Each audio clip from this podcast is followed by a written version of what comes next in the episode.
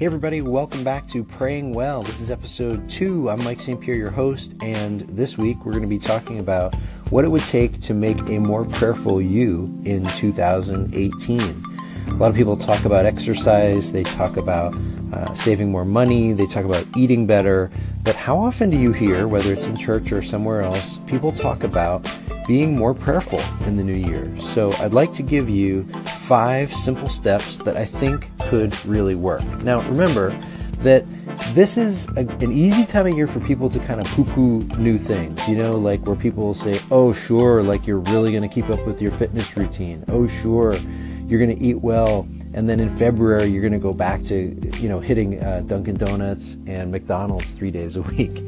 And I think that's understandable because a lot of us do find it hard to stick with a, a, resolution or a new idea. But don't let that deter you from trying to be more prayerful in 2018. Remember that great quote from St. Therese of Lisieux, the Little Flower? She said that prayer is like a surge of the heart. So if you have a little surging right now as it's December and it's getting to be January, if you have a little surge, a little sense like, gee, I really would like to be more prayerful in 2018, here's five steps that can help. First one is to pick an app. As you can see from the productivity awards list on my website, mikestpierre.com, I recommend either Magnificat or Give Us This Day. If you need a free version, go with one called Laudate. It's not the prettiest app to look at, but it works well. Number two, decide on a time of day. For most people, that's going to be morning.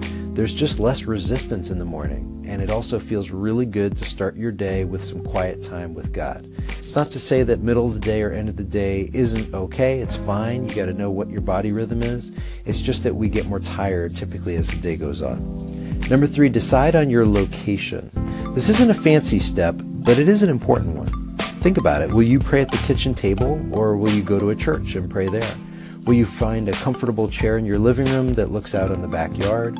Where in your life can you find a quiet spot to be with God every day at the same time? For me, it's typically in a chair in my living room. I've got a cup of coffee, I've got an app, I'm ready to journal, ready to read my Bible. I'm good to go. Okay? Number four, decide on your ritual or your practice. You know, when you go to church and the service begins the same way every single week? For me, I'm Catholic, right? So uh, we, we walk into church, we dip our finger into holy water, and then we make the sign of the cross. And here's the thing you can actually repeat these same signs at home. Uh, these signs or symbols, they trigger your mind and your heart into a different point of focus. It's kind of like telling you, okay, this is prayer time. Well, you can do this at home by lighting a candle or making the sign of the cross or maybe saying the same thing every time you start. I like to begin with, Oh God, come to my assistance. Lord, make haste to help me, which I've of course borrowed from the Liturgy of the Hours. You've got to find what works for you and then use it each and every time you pray. Number five, revisit your journaling. A journal is a really good place to ponder things. Writing makes you more reflective, more grateful, and can certainly improve your intimacy with God. Just let it flow. Don't try to impress anyone or be perfect. The point is to talk to the Lord through your writing or typing via an app and turn over your heart a couple times. How are you feeling? What is God saying to you right now? What are you hearing from Him? All right, let me review these. So, number one, pick an app.